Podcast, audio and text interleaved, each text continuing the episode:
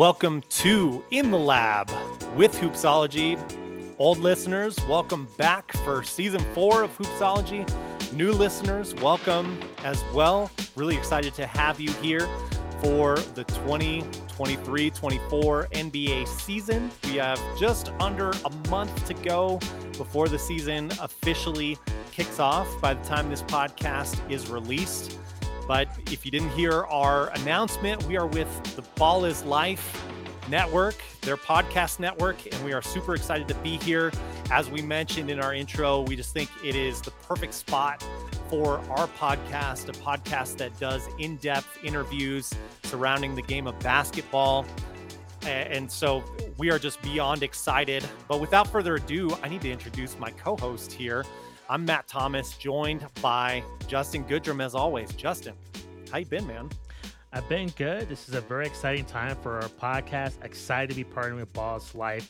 I think the premier uh, website and just, uh, I guess, social media um, channels as well, providing basketball content, uh, whether it's just the playground, the park, or just the FIBA World Cup, or just the NBA, the WNBA, high school. Um, they're probably one of the premier uh, destinations for basketball on the web. So, very excited to be partnering with them. Um, really just pumped up for the future. Absolutely. Couldn't have said it better. And it's just going to expand the number of people that we can talk to as well and kind of the the breadth and the depth of the game of basketball that we're going to be able to reach through this podcast. So, hope you guys are excited to go on that journey with us. We always love these conversations and getting to do this. And I thought this would be a good point in time for us, Justin, to sort of expand a little bit, just a tiny bit on who we are, because we haven't really done that through three seasons of hoopsology so just just a little brief introduction for maybe some of the new listeners that are out there justin who are you and what made you fall in love with the sport of basketball yeah um and i might tie in just our origin story too and how we developed this podcast. So if yeah. I'm blanking on some of the facts, forgive me. Um, but Matt and I are middle school friends. Um, grew up in Albuquerque, New Mexico. Uh, fast forward through after college around, I think, man, you know the day better than I do, like 2011, 2012. Yeah. What, what was it? Yeah. Um, I think that's we, right, like 2011. Yeah, I think it was Matt's idea. He approached me with doing a, a podcast. I was like, all right, cool. I was already doing another podcast on combat sports. So it's like, you know, basketball's always been a passion of mine. And, and Matt and I always talk hoops. So why not? And so we did it for quite a long time. In my brain, for some reason, I think we did it for like a year. But then looking back on the episodes, man, we did this for a long time. we did. Crazy. We did. Yeah. Um, so we're under the our other name, Triple Double Podcast. And I think we when did we stop doing that?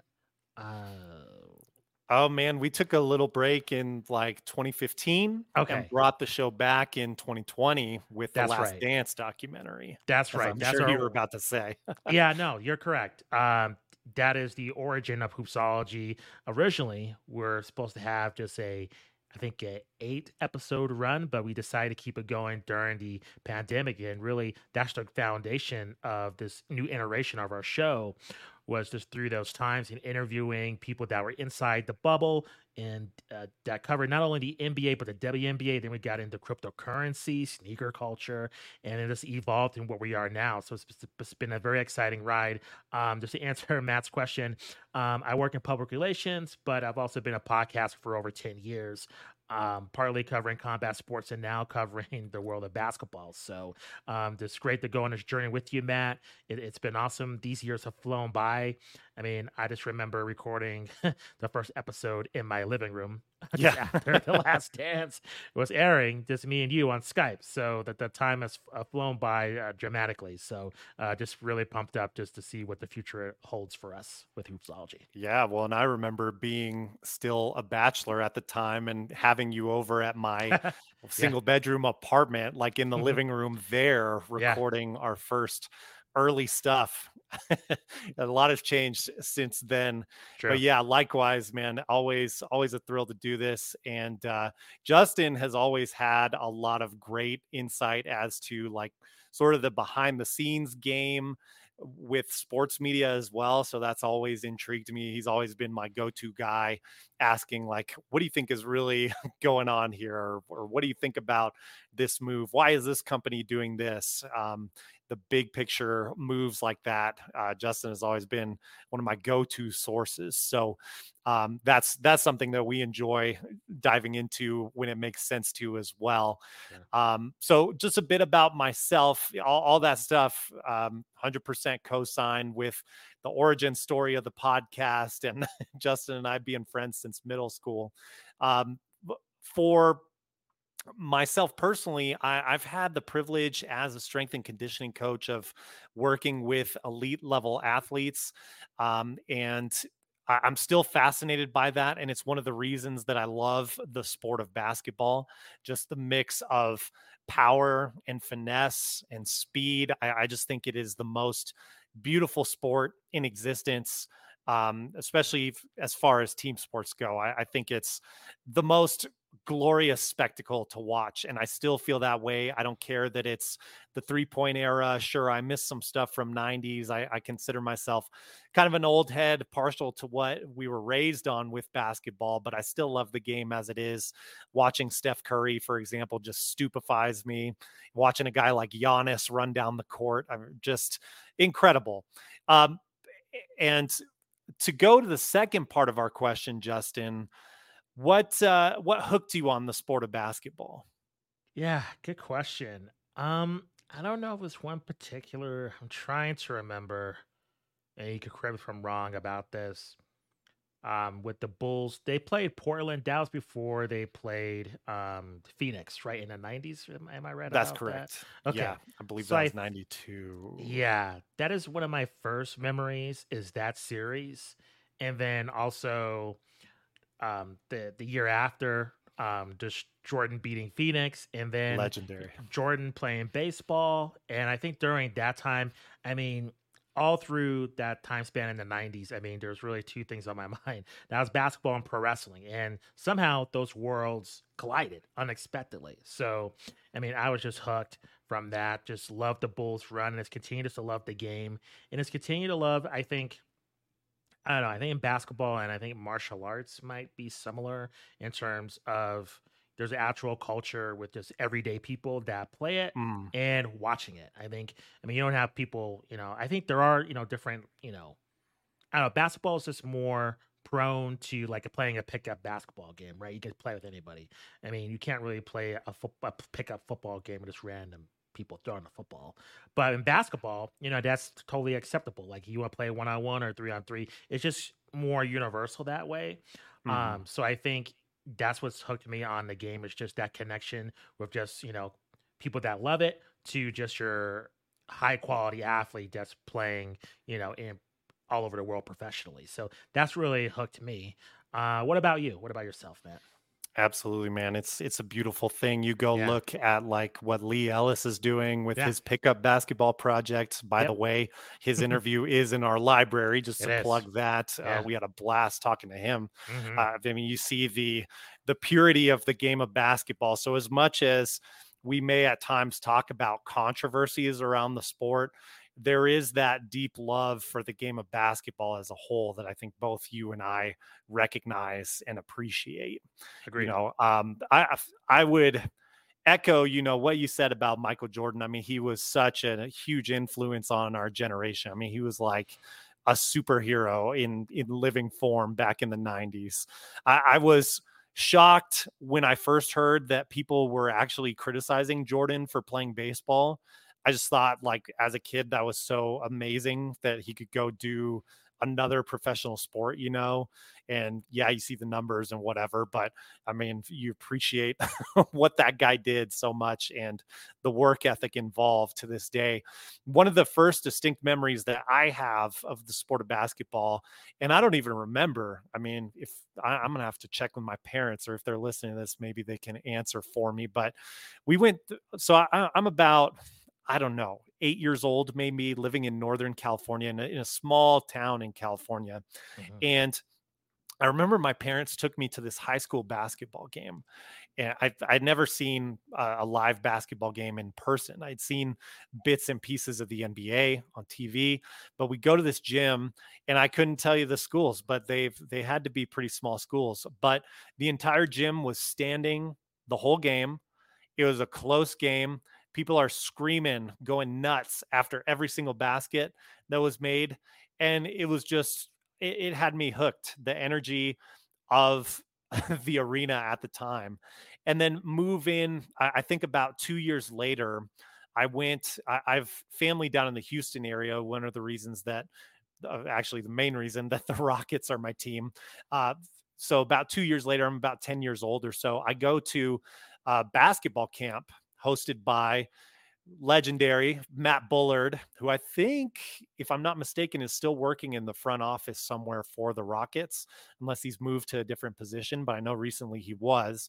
Uh, so Matt Bullard, who was one of the original like spread four type of players. I mean, led the league in three point percentage. Um, I think at least one season, maybe more. I'd have to pull up his basketball reference to be sure.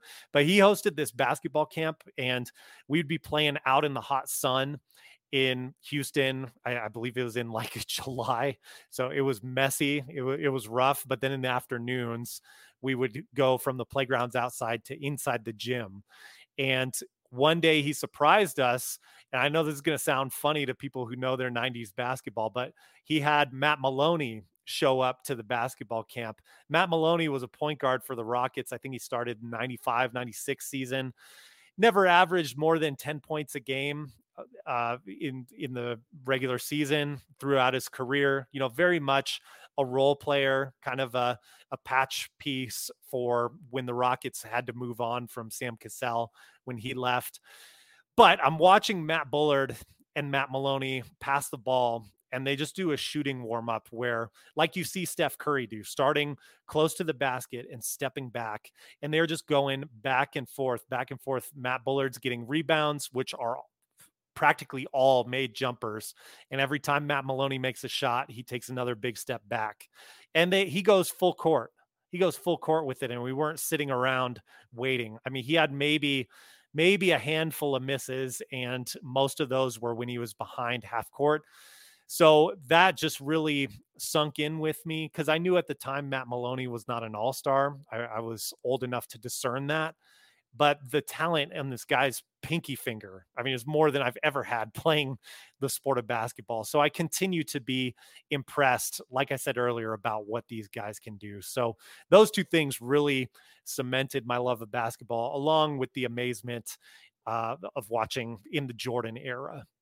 No, that makes sense especially seeing it live in person. And I think you brought up a number memory, which I, I'm kind of ashamed I didn't bring it up first with the Lobos.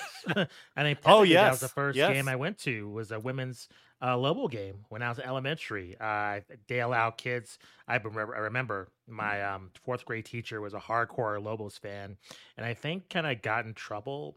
I don't know if he got in trouble, but like we would watch the NCAA tournament. I don't know if I ever told you about this. Um, I remember, his yeah. Wife, his wife taught at the middle school that we went to. Um, and we like when the Lobos, the Lobos are really good. Not well, they were really good in conference play. I don't know about the NCAA tournament, but anyways, they would have selections. Um, you know, Sunday, and then the, the games would be released. So during the week, we wouldn't learn watch the games in the class so we watched like the first round i think we saw unm play tulsa we watched that game. And then for the women i believe they had like a coloring book or just a paper where you can color and you get free admissions. So we went to the game and i think that's my first basketball game. I think it went in a triple overtime so I don't think we got out of there till way late at night. But I just remember that was a distinct memory. So I totally forgot about the Lobos, but the New Mexico Lobos. Shout out to them. I know they've been going through some just kind of weird times trying to get back to former glory. But um, you know, I don't know about Matt, but that's been a we're both University of Mexico alumni, and that's just been a huge part, at least of my childhood, just in terms of you know hoops as well. So just wanted to shout that out. Yeah, for those of you who don't know, the Lobos are our Mm. alma mater. Kenny Thomas Yeah. came from the Lobos. He was a, a big deal back in the late 90s on the Lobos. That's right. Actually, right when my family moved to New Mexico, that that team was blowing up. And uh, that was that was huge in my formative years, uh, cementing my fandom of basketball as well. So I'm glad you Yeah. bring it up. We also had Danny Granger was right. a, a legendary Lobo. Um, a, a lot of players have have come through uh, Lobo Land. Um, so that's that's been nice to have, and Albuquerque is very much a basketball city because of those teams. Um, so I think that does well for an introduction for us, and we can explore stuff more down the line. All right, Justin. So let's get into it with our main topic, which are some over unders that you and I have carefully selected as basically our five most interesting under overs for the NBA season. Talking over unders about win and loss records. Um, and we have no overlaps. So maybe some of yours would have aligned with mine and the other way around, but we made sure we had no overlaps. And I think it'll just be kind of a good way for us to start previewing the season and kind of map out some of our expectations. So without further ado, Justin, why don't you talk me through your first over under pick and just kind of what you think about where that line was set? Yeah, so I'll kick us off. And just to get this team out of the way, of course, it's my Chicago Bulls. I'm a huge Bulls fan. Vegas has them projected at 37.5 wins, just going rightly above that at 38 wins. Um, last season, their record was 40 and 42. This season, I see just about the same. No Lonzo Ball. I'm not a believer in Zach LaVine. I love DeMar DeRozan, but I just think the Bulls are just going to be pretty mediocre. They need a full rebuild. I, even with Lonzo Ball back, who knows if he's going to be the same player? I just think it's time just to blow up this team and move on. So, very not optimistic at all, seeing this win being right at the 38 win mark. Yeah, I guess what would make me nervous about picking the over, I mean, I think if if that team stays intact, that's pretty reasonable, but I, I would say there's probably a high chance that they're blowing it up at some point. I mean, if they have a Yeah. slow start, maybe they start trying to trade some of those assets before the deadline. So we'll be interesting to see what's going on. And yeah, bummer about Lonzo Ball, man. That's just um, really unfortunate because like the things that he can do on the court. So it's it's a huge loss. Um, we'll go ahead and move into my first pick now, which would be the San Antonio Spurs, which I find interesting just inherently because we have a potential NBA great who has not played a game yet, but that's kind of the hype around him, of course, with Victor Wembanyama. And the Spurs are picked at 29 and a half wins this season. They were tied with the Houston Rockets at 22 wins for their record last season. So basically, you have to pick that they're winning eight more games this year. To me, that feels a little bit high just with how this roster is constructed. And I don't know that Wemby's game translates into actually him like dominating the ball more and being more of a creator and just enhancing their offense to the degree that they're going to need to to boost that record. Now, there's of course a, a good chance that he could be phenomenal and blow this out of the water. Um, you know, the comparisons being made right now are he's the most hyped prospect since LeBron James, even though their games are very different. And his is kind of more like almost like a circus show type of feel. Like, look at this big guy who can do it all, who can dribble, who can shoot from outside, but he's seven foot three, etc. LeBron's rookie season, he won 35 games with the Cleveland Cavaliers. And I do think that that Cavaliers team was a little bit just slightly better constructed than Wemby's Spurs team coming into this year. So I just don't know, given he has less control over the offense than like LeBron did when he went into Cleveland.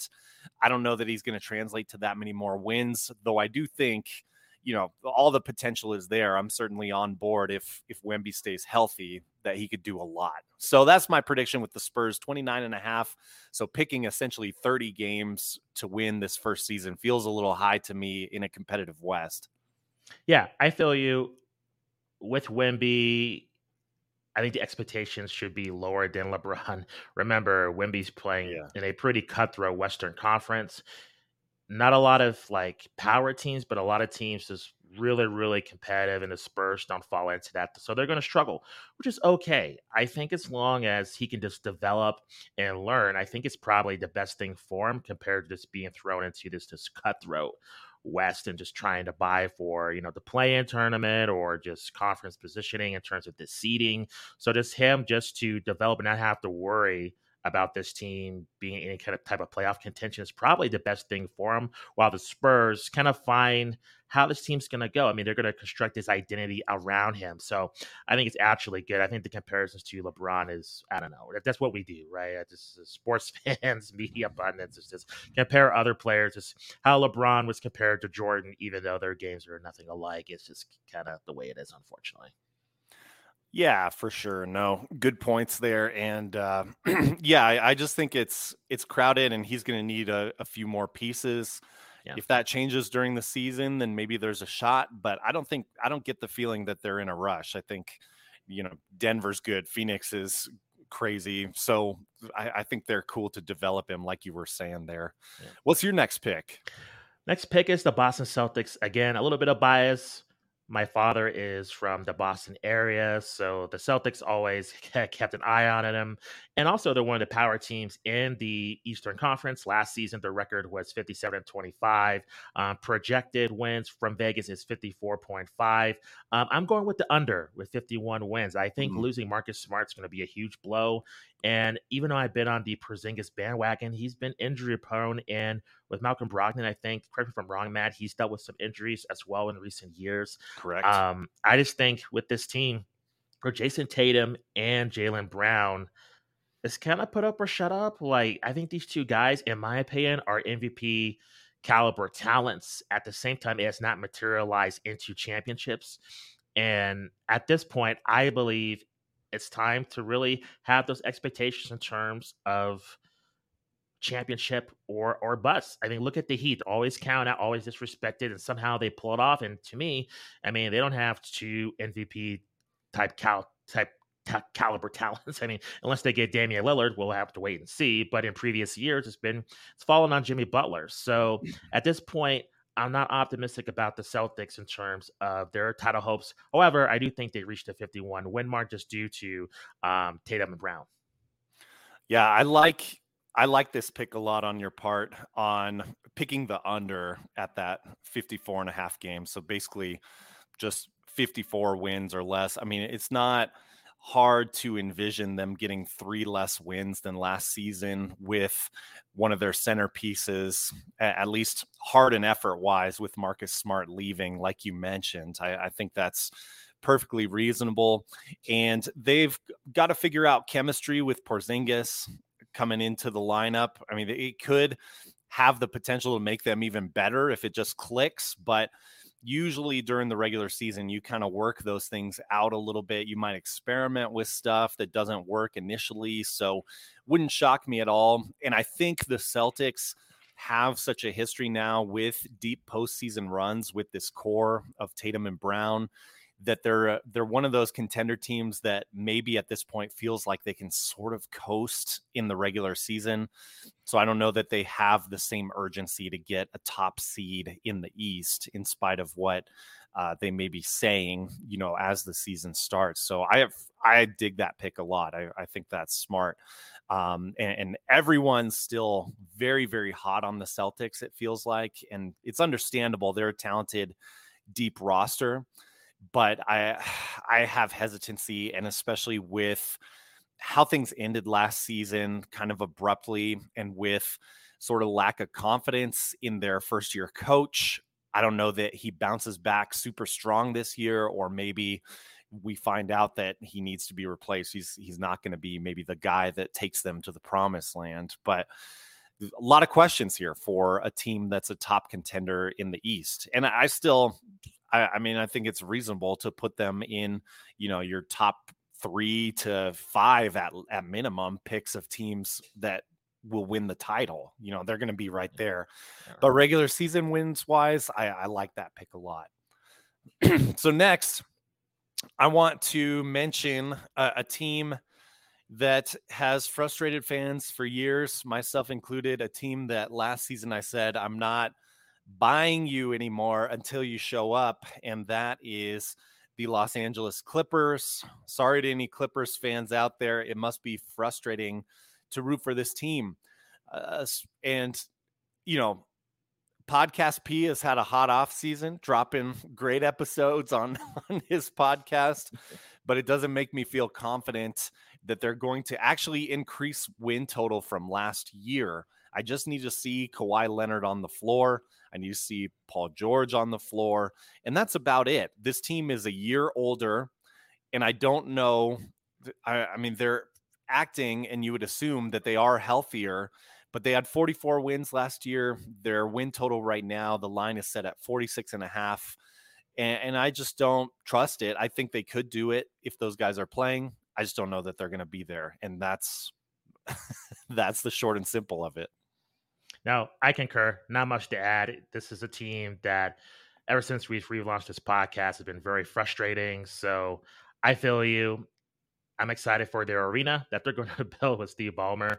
But, you know, this team's always inconsistent despite the stars that they have. And um, they are not the team to watch in Los Angeles. So I concur everything you said. I mean, the most meaningful moment I can think of from the Clippers since like the NBA bubble really was that bubble playoffs when they gave Luka his first like buzzer beater playoff right. win. That that's the moment that really kind of stands out. Uh, granted, I'm not a Clippers fan, uh, so I don't catch all their games, but um, yeah, it's it's just been a tough couple years for them. Who you got next? Um, I'm going with the other team in Los Angeles, and that is the Lakers. Really, really impressed me the second half of the season and their playoff run. If you remember, Matt, when we first started the season, last season with a, a lot of our guests, either they're Lakers fans or Lakers journalists, they are not optimistic. They're very harsh on the Lakers. And mm-hmm. what a turnaround with that midseason trade. Um, last season, their record was 43 and 39. Really had a great playoff run. They're projected at 48.5. I am going over with 50 wins. And mm. but I am pretty nervous with Anthony Davis. I mean, if he does get hurt, I think that will be affected. But I mean, he's proven, in my opinion, when he is healthy, he is an MVP candidate. If that happens, LeBron can pretty much play at 60, 70% through the rest of the season and then turn on during the playoffs to conserve his body. He's that good and he's that versatile. So, health is going to be the main thing in terms of just navigating the season. We'll see how the in season tournament kind of factors into that in terms of the strategy. I think you might see, I don't know, this might be another topic for another day, but just because of that new tournament, you might see teams not press during the Christmas break just because you've had that tournament. So overall, I see the Lakers making a huge jump at 50 wins that they're going to be the toast of the town of the NBA season, at least in the Western Conference. Yeah, this one's interesting. And I, I feel that same nervousness as you do because they started the season so badly. One of the things about that with them ending the season with a winning record and kind of nearly an improbable run to get to the playoffs is that they also ended the season, I mean, red hot, other than the fact that they got swept out of the Western Conference finals. I mean, really, they weren't even supposed to be in the play in tournament. So it's very impressive and very confusing at the same time because if they don't have this pressure of their backs being to the wall like that, like I don't know that they're going to have that high of a win total, you know, but I do think when you have Austin Reaves stepping up last year, if he can carry, even if he's not exactly the same guy, but if he can carry some of that momentum and swagger into this season with him, I, it's it's hard to imagine they won't win 50 wins. And and if LeBron is playing, let's say like at minimum 60 games, and Anthony Davis is playing 60 games. But those are some big ifs there too.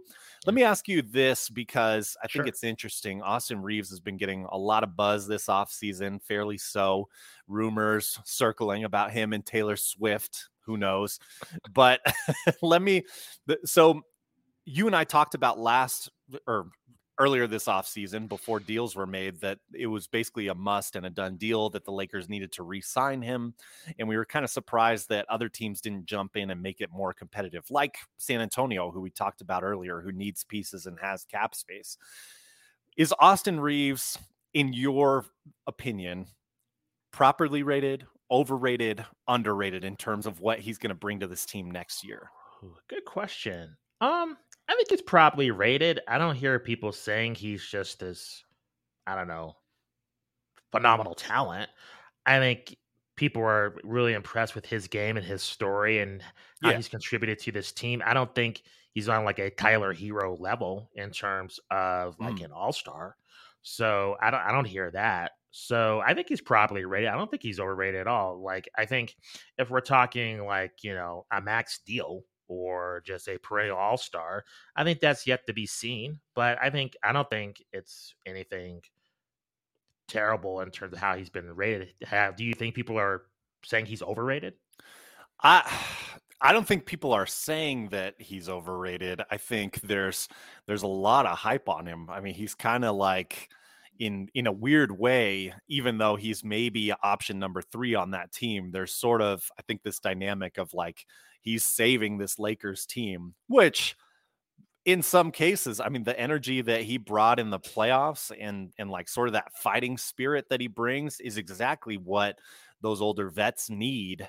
Um, and and can kind of help spark them. You know, they've kind of been missing that since Alex Caruso left the team. So I, I think you're right. I think properly rated is is a good answer. I do wonder if as uh, the season starts if it borders into overrated. But I love it when a young player like this gets an opportunity, and gets hype like that. So I've I agree with your answer.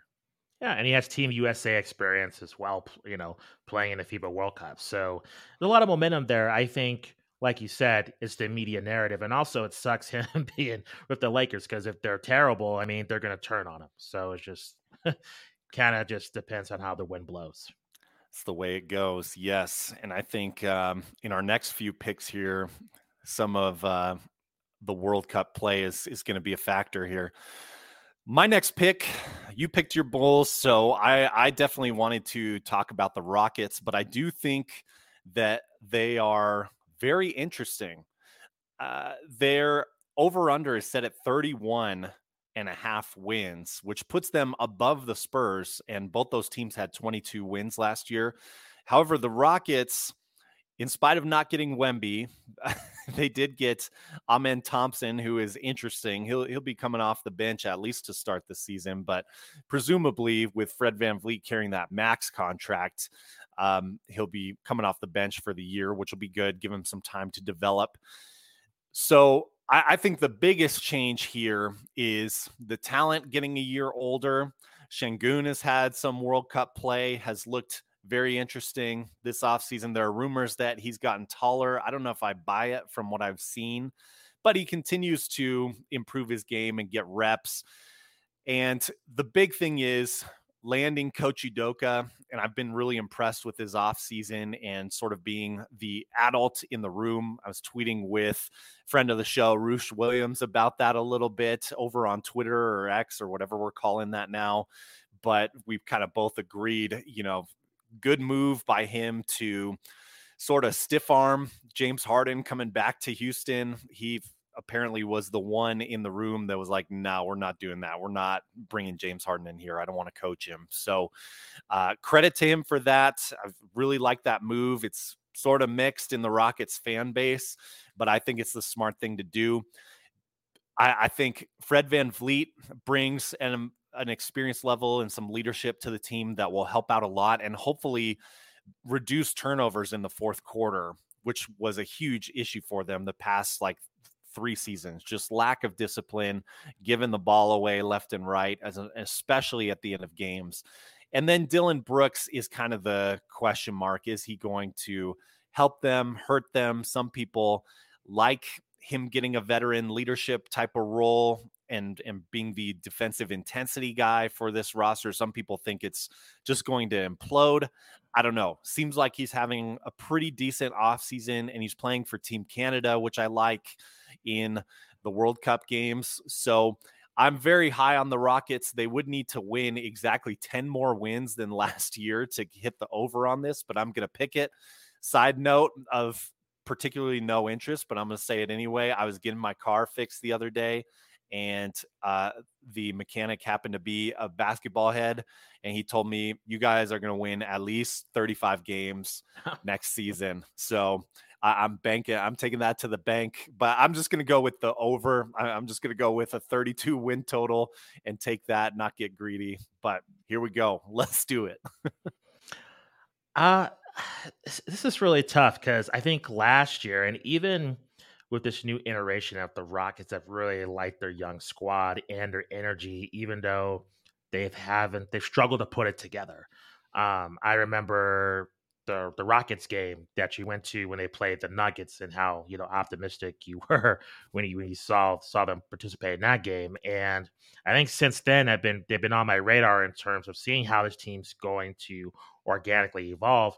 And with Coach Udoka, I think that is the missing piece to make sure this team, you know, rises. I think my question is was two of them. One, to answer your question, I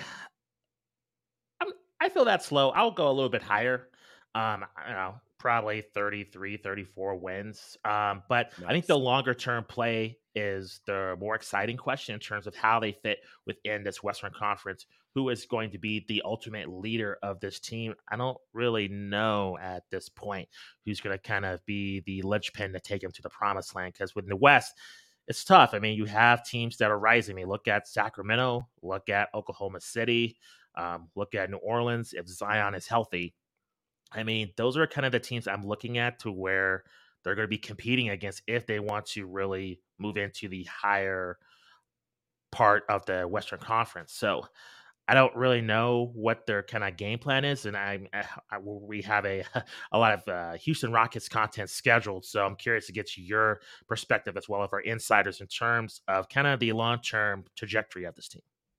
Yeah, and that's what's kind of interesting about it. I mean, it's it's sort of like a patch job right now, bringing in these veterans because I like Fred Van VanVleet a lot as a player, but you know that even though he's earning the max right now, he's not the superstar that's going to elevate them through the West, yeah. uh, unless we see just something very different than what we've seen from his career so far. I mean, good player, but not not like a guy who's going to come in and dominate the West. You know, otherwise we would have seen that in the Eastern Conference. But yeah, I agree. Um, but I think a good signing for them. And you're right, it is a transitory state that they're in.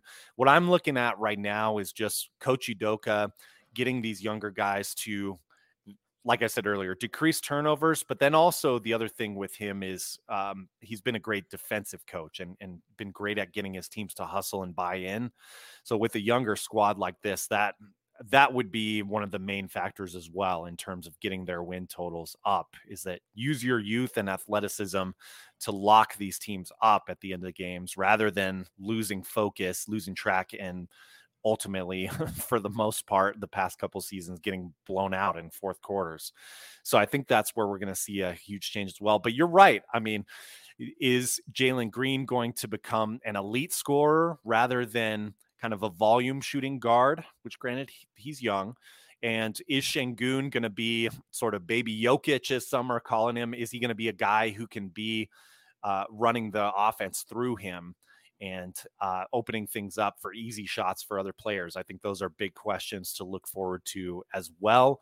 And is Amen Thompson that point guard of the future? Does he develop by the time Fred Van VanVleet is in the third year of his contract? Um, huge question marks. You're right. And big chance that, you know, for the most part, I, I mean, it's it's hard to be too bullish on like all those things happening well in a very competitive NBA, just generally speaking. I think that would be my general outline for this team right now and what they're looking at this season. But you're right. There's tons of question marks. I'm interested to see what they do and I'm I'm hoping just for some more entertaining and competitive league basketball nights. I think they're going to be really nights. entertaining. I think they're they're a great league uh, uh, league pass candidate. Um, I know there's other team, you know, people will pick other teams in terms of their playoff ability, but with the Houston Rockets, I just think with the way they have the young talent, Udoka, I think that's a great league pass team. I think so too. Especially, they're kind of like a great first half league pass team for the last two seasons. Now I'm just hoping we take it into that third and fourth quarter too. right, you're not changing the channel, so for sure. All right, give me your next pick. Yeah, next pick. Um, nothing too extensive here. I think it's the Denver Nuggets, the defending champions. Last season, won the title, record of 53 29, projected at 54.5 wins. I'm picking the under at 51. Just losing Jeff Green and Bruce Brown, I think it's going to hurt them in the regular season. However, I don't think this is going to be a hindrance in terms of them defending the title. I don't see anybody in the West that is going to be such a dramatic rival to theirs that them losing Jeff Green and Bruce Brown is going to be the main difference makers. So I'm excited for the Nuggets. The the town's been excited to see all different Nuggets shirts all the time. Them winning the championship with them around town. I live in Denver, so it's pretty cool to see how the community has embraced the Nuggets just because, you know, this is a football and hockey town traditionally. And so just to see the Nuggets, you know, get the love as they deserve. Um, it's around here. Everybody's jumping on the Nuggets bandwagons, hats, shirts. I by far see that way more than Broncos um, gear around here most recently. So I'm picking the under in terms of the just win total. However, I don't think that's going to affect them winning the championship. Yeah, it's going to be interesting because I mean, you and I are both big Jokic fans as well. Mm-hmm. Uh, happy for him that he won that title. We see more videos of him partying out in Serbia. Uh, it's awesome. I mean, how can you not love Jokic if you're a basketball fan? Um, and, I think what's interesting this season, we get to see how he acts as a title defender you know is is there going to be that intensity? Obviously it's going to be there in the playoffs. Is that going to carry through with the regular season? With the adversity you know which which was kind of uh, manufactured but over the mvp race we did see him kind of back off the gas pedal rather than fight things head on he kind of just didn't want to be a part of that conversation and argument which i can't blame him for for that but on the court I kind of felt like there was a little more he could have given at that time. Now, you can't argue with the results. They won the title, of course, but I am curious to see. You know, I mean, maybe they come back and they're like, hey, we're to get 60 wins minimum this year. Let's push for it. Let's just let's dominate. Let's show these people what we can do. And I think a lot of that hinges on Jokic staying healthy, of course, and how how many games is he going to play? He's been pretty durable. Um, there have been injuries that have popped up here and there. Uh, but overall, he's he's been a pretty durable player through his career, which is a great asset. So, if he's playing, you know, 70 plus games this season, not hard for me to imagine them going with the over. But title hangover is is also a factor for any given team, and the target that gets put on your back. So, I don't have a huge problem with you picking the under there. That that may be the case as well. No, I feel you, but I do think there's a chance for them having a chip on their shoulder. Uh, you know, Denver yeah. doesn't get that much love. The Lakers are going to be the talk of town. You have other teams in the East that have momentum, and I can see that being bulletin board material. So this depends on how they want to use the motivation. But like you said, Matt, there is a possibility of them just having a championship hangover and, and them trying to kind of scramble to put it together by the All Star break. So we'll have to wait and see. Absolutely. I'll give you my second to last pick here, and then we'll go into our last picks. I've got the Phoenix Suns, uh, another West contender and the sort of rival of the Denver Nuggets, you could say, or at least, you know, seems to be positioning as the rival for this next season. They're projected at 51 and a half is where the line is set. To me, that feels a little bit high. You'd have to be saying they're getting at least 52 wins. Certainly, the talent is there. And I would say there's even more upside after they landed Eric Gordon. Um, I think he adds a lot to what that team can do as maybe the fifth starter on that team. But they had 45 wins last year. And my thing with super teams in observing this over the past several years, I mean, you look at like the Brooklyn Nets, you look at um, you know, over a decade ago, the Lakers super team that came into play with like Steve Nash and Dwight Howard joining that team. There's high volatility here. And there's a chance that I guess what I'm saying is my theory would be that more talent does not equal more regular season wins, but rather more coasting during the regular season, kind of knowing that the playoffs are our time. So we don't need to push it that hard during the regular season. We can have one guy rest while the other two play and transfer out like this. Also, there's still a lack of harmony in the roster in terms of Ayton's role and his feel and fit on that team. Maybe Monty Williams being out as head coach, you know, makes him feel a little bit more secure. Maybe he overperforms. And if that happens, then they might be the best team in the West record wise for the regular season. Um, but I also think there's a lot of overlap between Bradley Beal and Devin Booker that people aren't really acknowledging or talking about. And I know we always, like Jalen Rose, sort of popularize the positionless basketball. But I do think that there is a reality that you have the three volume shooters through their career in Devin Booker, Bradley Beal, and Kevin Durant. And Kevin Durant, super efficient. He can take less shots. We've seen him do that on the Warriors for sure. But this is not Steph Curry and Klay Thompson with him. And I I want to see how they handle it before I, I think that this really makes sense as a cohesive starting five. Because the other thing that may be lacking here is defense. Again, largely depending on Ayton being their anchor. So all I'm saying is I don't necessarily buy that they're going to win seven more games this year than last season. It feels a little high to me at 51 and a half being that line there. So that's where I'm going right now. Definitely think they are title contenders if they're healthy. Yeah, I agree. I echo your concerns, and that's why, to me, I'm going with the under. I just, I don't know, the Ayton situation really concerns me, and this team really reminds me of the Lakers of a long time ago with Gary Payton and Karl Malone. Everybody said mm. they're going to win the title. It was going to be the super team, and it just you know, they went to the finals, but it, they just couldn't pull it off. And there's also, I don't know, that seemed very, the team just seemed very just inconsistent during that time. I could be mistaken, but um, I just think with this squad, I think you're right. I think Kevin Durant's always consistent. You can always count on Kevin Durant. Kevin Durant will get his. But with Bradley Beal, you're right. I mean, how is that going to mesh with Devin Booker? I think it's going to be a lot of just chemistry issues there. So I agree. I think the potential is a title contender, but there are a lot of roadblocks they're going to have to overcome to make that happen. And it's it's kind of hanging on a string, you know, like it's yeah. it's like if one of their big 3 gets hurt, then you have, you know, they they did a good job patching up their roster in the offseason, but it's not like there are super stellar players on that bench. You know, depth is going to be a concern through the long, grueling regular season. It'll probably matter slightly less in the playoffs, you know, when they tighten their rotation to, you know, seven to eight players. But uh, yeah, it's kind of easy to talk yourself into the under with them in, in my point of view and your point of view as well. Let's go into our last picks here. Yeah, last pick the Miami Heat, the Eastern Conference representative in the NBA Finals.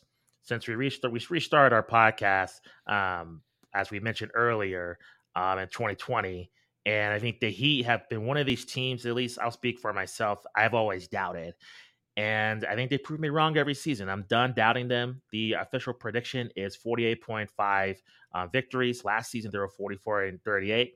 I think they're going to get 50 wins. Um, I don't know. This might be just a more an emotional pick on my side. I'll truly admit that. But I think overall, this team's gonna be looking for revenge. I think this team is sick of being disrespected in the media, sick of coming up short, and I think they're gonna have a chip on their shoulder. And I actually think this new East in season tournament might be a great motivation for them to get them on track to send a message to the rest of the league that they are for real. So I actually look for the Heat. I know this might be a little bit of a spoiler to be a contender to win that whole thing. And if they get Damian Lillard, we'll see. I mean, like, um, all bets are off if they land that trade. You know, the team's probably going to be super different if that does go through. But currently, as the team's constructed with Jimmy Butler, I, I think they have a massive chip on their shoulder, and I think they're going to be looking to take it out on the rest of the NBA. Yeah, it's it's interesting um, because the Trailblazers don't have a line set.